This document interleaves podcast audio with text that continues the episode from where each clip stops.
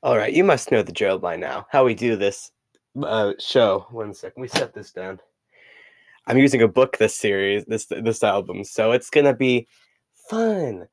Uh, anyways, you must know the drill by now when we do these episodes. Uh, and but if you're new, we basically just go over the stories behind the songs of the albums that the of old ones, like oh, old ones.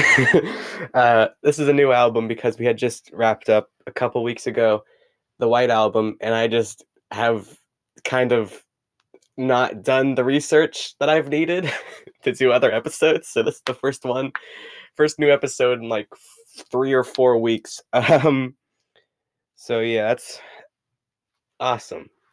You gotta love it. Sometimes maybe I don't know. This episode.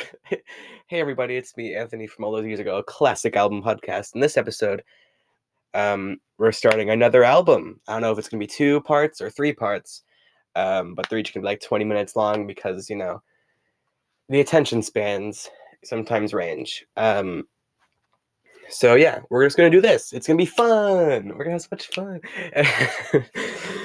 All right, me trying to be cool, cool man.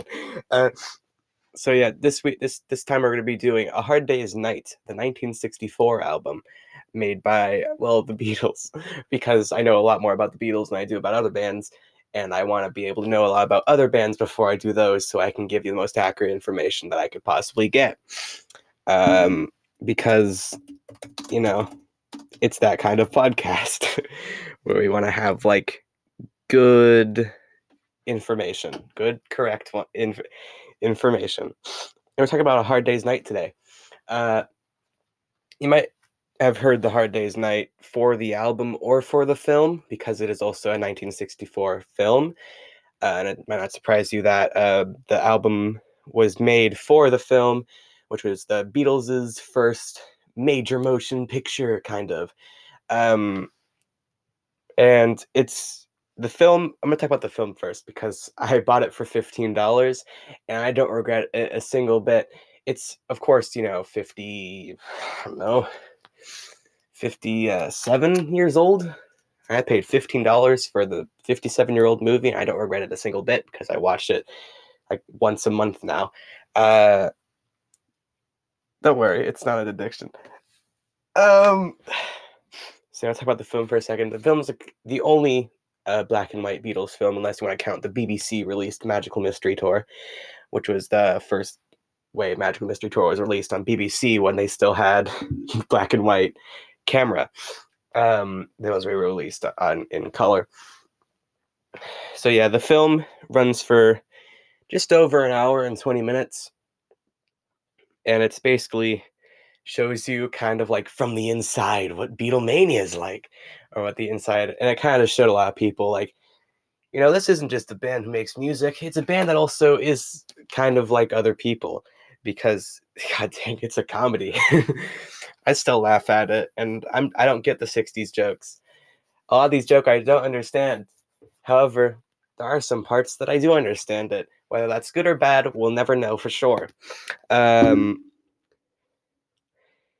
yeah, and it was also also, and then we're going to talk about the album because you know uh, it was the first album which consisted of complete Beatles songs, which isn't super like, which is, I guess isn't super. Um, what's the word for it? Uh, I guess it's not super surprising because it is a film soundtrack. I know the A side's the film side and the B side's like the, you know, extra song side.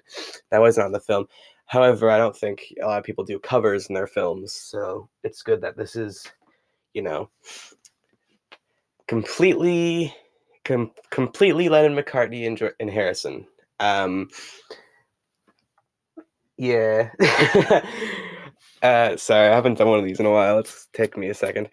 Um, so yeah, it was just completely all of them, and it was their third album, and it was released um, about. It was it was released about uh you know a year and a couple months after their first one. Uh, this is when they're doing like you know two a- albums every year. You know, there'd be three albums that could come out in a 365 day period. It was humongous. Um, so yeah, let's just get in. Let's just get on to the album. Um, it just is. Let's just let's just get start with the album. First song on the album is uh. First track on the al- first track on the album is uh, the title track, "A Hard Day's Night," um, which was the only song written with the film in mind. Uh, and it also includes probably, maybe arguably, but I think it is one of the most iconic chords in rock and roll history, which is the first chord of the song that goes and then fades and then the song comes in. It's the only time I think it's played in the song, and it is it makes this song kind of unique in its own ways. Uh, you know, uh, and yeah, it, that's that's it. That's all. and um, hard. If you didn't know, the name "A Hard Day's Night" was invented off of a Ringoism. A Ringoism is basically a really funny, a a real a, a, a real like a funny mixture of words is what I'm gonna call it that Ringo makes up. Like tomorrow never knows. That's a, that's an interesting that's an interesting one. hard day's night. It's an interesting one. Uh, apparently, a hard day's night. The title of the song in the album and I guess the film was uh, when Ringo walked out of the studio and said, "It's been a hard days." And I looked up the sky and said night, and then I like, you know, when you say something around that, like around Paul, John, you know, the primary songwriters, there's gonna be some. there's gonna be some of that, um, just kind of in the crowd, just kind of like between them. Um, so yeah, it's not super surprising that that became then um, the title of the song. The next song is what I believe is one of the most underrated Beatles songs. Uh, I should have known better. Um, and I'm gonna read this directly from the book. So it's just a part. No, it's just the entire one. I'll read like a paragraph uh, and it's apparently this is this is a John song, and it was very optimistic for one. Uh, and this is the quote. Released as the flip side of A Hard Day's Night in America, I Should Have Known Better was the first song in the film and was performed in a sequence for the Beatles and Paul's grandfather. Grandfather. Who's that little old man? Very clean. Played by Wilfred Brambell on a train and ben- banished to the ma- mail van. They start playing cards, and several cuts later appear with guitars, harmonica, and drums. Um, although much of the filming took place on trains traveling between London and Westcott, I should have known better. It was actually filmed on a set in Twickenham Film Studios, which you might know from later on the Let It Be, where they filmed the first parts of Let It Be. And if you watch Get Back, the first you know episode and a half of that. Um, yeah, and the main premise is he loves her, she loves him, and everything is fine and very optimistic for a John song. A third track on the album, LP. Uh, why am I talking like this? Very clean. I'm gonna make all that jokes because if you haven't seen the film, very clean is an ongoing thing in it. Uh, third track is If I Fell. Uh, it is one of the best songs on A Hard Day's Night, in my opinion. And the film it was saying to Ringo, which was kind of uh, after he, you know, he complained about his drums being touched. Uh, of course, it was probably in script that that was written.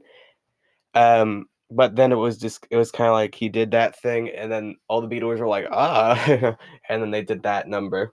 Um, and this song is about an illicit relationship. Hopefully, I said that right. Uh, he's and then I'm gonna also read this from the book. I'm gonna read a lot of things from the book, and I'm always gonna say that I am because you know. I'll probably link it in the description on one of these episodes, like where you could buy it if you wanted to. Anyways, to the book. Uh, let's see. God dang, I lost it.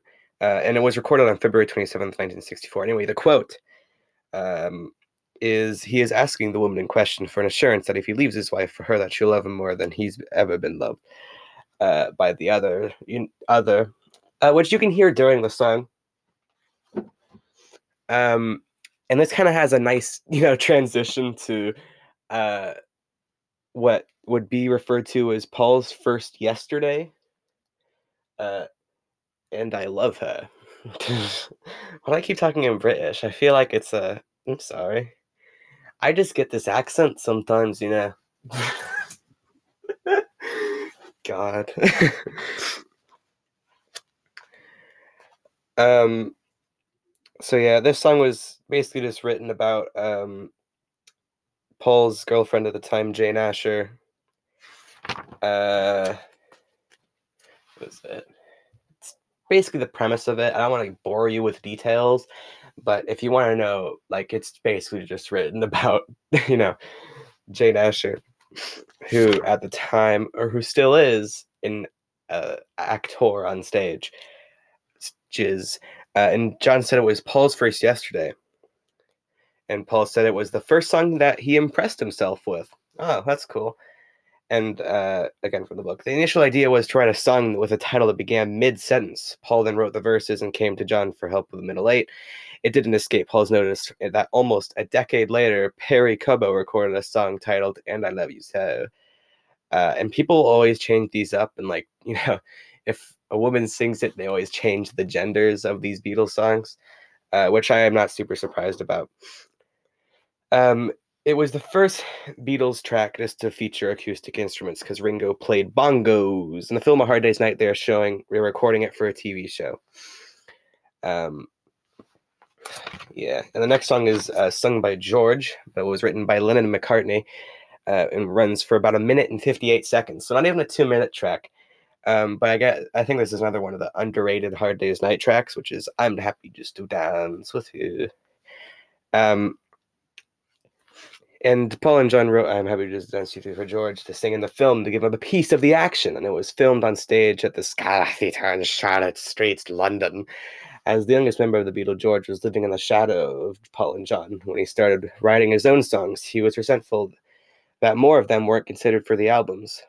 And then John was equally hurt in 1980 when George published his biography, I'm Mine. I made no mention of John's influence on his songwriting. Paul has admitted that I'm Happy Just to Dance With You was a formula song. Um, yeah, I also read that just from the book, but you know, you can get the same amount of information from a book than you can from me, you know, because you know, be completely fair, I'm giving a lot of information also from the book, and this is completely free podcasting. So, next song is "Tell Me Why," which is a rocker. Um, and it was written to provide an upbeat number for the concert sequence in Hard Day's Night, which is at the end of the film. Um, before they get on the before they get on the big helicopter. And then they and then all those uh, fake Beatles signed p- pictures uh, fall out of them fall out of it. I find that like a funny scene. I thought it was money when i first watched it but that's because i first watched it on a phone screen uh, and it kind of looked like just cash. Um So yeah, let's tell you about Tell Me Why. Um, and I'll read this again from the book, and I'll always add my insight. Um, one second. Okay. Uh, t- so it's typical John scenario. He has been lied to and deserted. He's crying. He feels, yeah, and he appeals to his um, to let him know what he's done wrong so he can put it right. Children whose parents either leave them or die suddenly are often left with the feeling that they must in some way be responsible. If there's something I have said or done, tell me what and I'll apologize, John's saying. Um, yeah. Not a whole bunch I know about Tell Me Why, but the next song I might know a minute, a thing or two about. Which is called Can't Buy Me Love, one of the other Paul songs on the album. And if I didn't mention earlier, this album is mainly like mainly John songs. There's like two or three Paul ones, and then the other ones are just dominated with like, you know, primary John ones. Uh, but this is another one of the Paul ones, Can't Buy Me Love. Uh, and I think I believe it was featured twice in the film, twice or three times. Uh, when they escape through a fire exit, and also when they get on the helicopter at the end of the movie. Um, and I think it was also featured. It was one of the only songs that was featured twice in the film. I believe the other one was A Hard Day's Night itself. Um, anyways, this one, uh, and I'll read it again from the book. Uh, in January 1964, the Beatles went to Paris for 18 days of concert at the Olympia Theatre. Theatre. They stayed at the five-star George V Hotel just off the Champs Elysees, and an upright piano was moved into one of their suites so that the songwriting could continue. It was here that John Paul wrote "One and One and One is One and One is Two for, for fellow Liverpool group The Strangers, and Paul came up with "Can't Buy Me Love" with a new single due in March. When the news that "I Want to Hold Your Hand" has rocketed to the top of the American charts, there were no there was no time to waste. George Martin, who had come to the Pathé Marconi studios in Paris to record the newly written song along with German languages of versions, German language versions of She Loves You, She Lek Dig, and I Want to Hold Your Hand. Come give, uh, uh, give mir deinen Hand. Uh, if I didn't say that right, I'm sorry. I don't know German. I'm just trying to uh, made the suggestion starting with the chorus. Although she loves you, I want to be your man. Don't bother me, and oh my loving were used in a hard day's night. Can't Buy Me Love was the only previously released song to be included on the soundtrack album. It was because it was pulled into the fi- the film at the last stage to replace "I'll Cry Instead," which director Dick Lester didn't think was right for the scene where the Beatles break out. Um, and I believe, if I am not wrong, and do not and if I'm wrong, you can email me at. I have a lot of emails. I do have a lot of emails. Um, you can email me at M U V I E N U Z E at gmail.com. It's very difficult to remember, um, but you know. Uh, but I believe the song originally and I believe I already said this, but it started at the chorus, which was uh, diamond rings, you know. Um, and the idea to include the song title kind of repeating was a last minute thing. Um, and again, I may be wrong about that, but I'm trying to do my best here. um, so yeah, "Can't Buy Me Love" was uh, was um yeah, that's what I'm gonna say about it. That's all the book does say about it. Uh, and I might come back later with some more information on it because I do have the Paul McCartney lyrics book. I'm just too lazy to run out and get it. uh, we'll go over one last song, anytime at all. Um, and I'll, God, I don't want to read, keep reading them from the book, but there are some songs that I know more about than others. Uh, but here's a thing from the book. Uh, having written the songs which would f- be used in the film, the race was on to come up with a number for what would be the second side of the soundtrack album. John was obviously the more prolific songwriter at the time, having written five of the seven songs in the film and going gone to write all but one of the tracks on the other side. So Paul wrote three tracks in all for this one.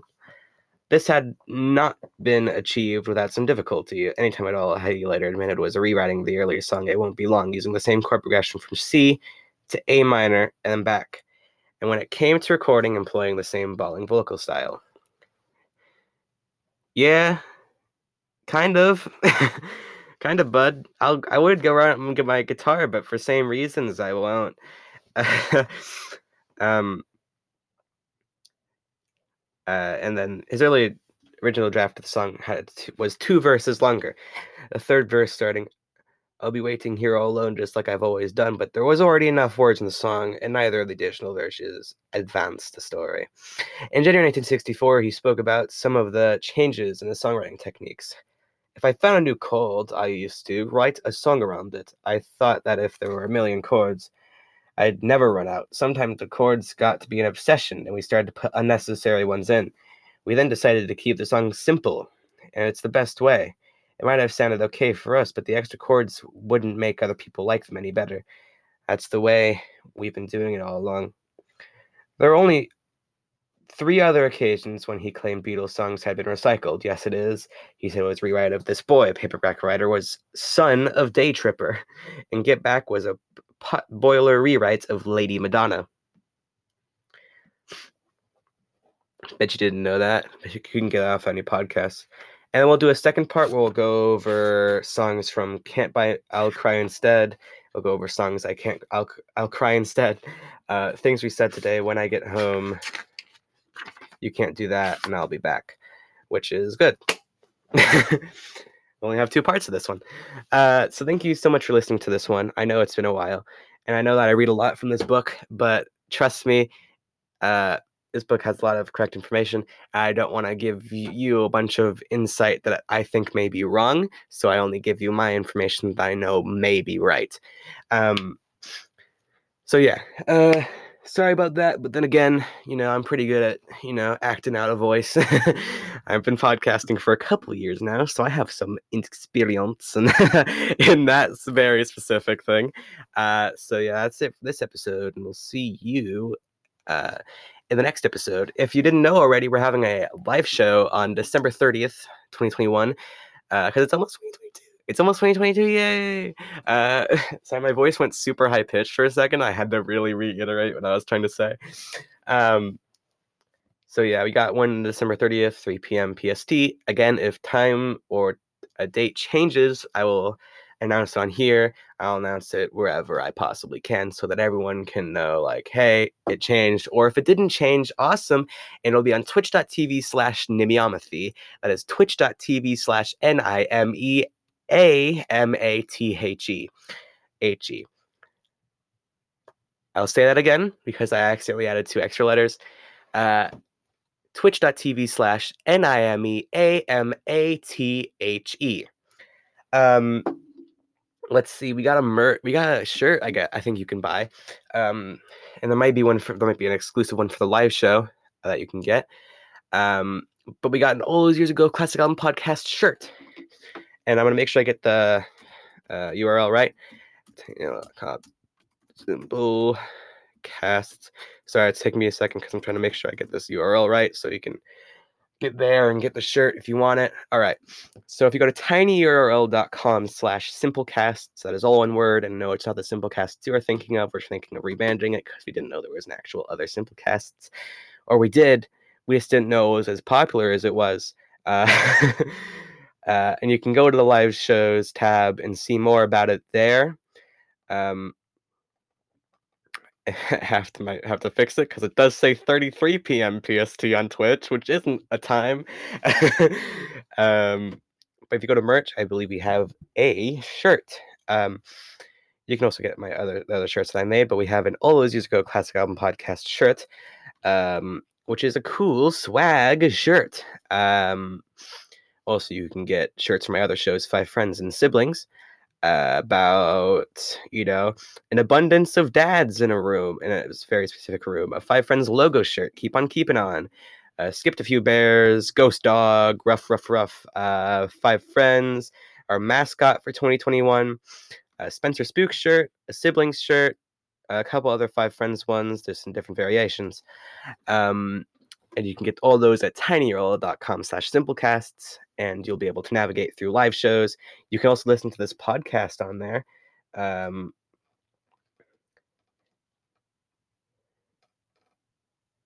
and yeah that's it for this episode and i'll be back next week hopefully. Ciao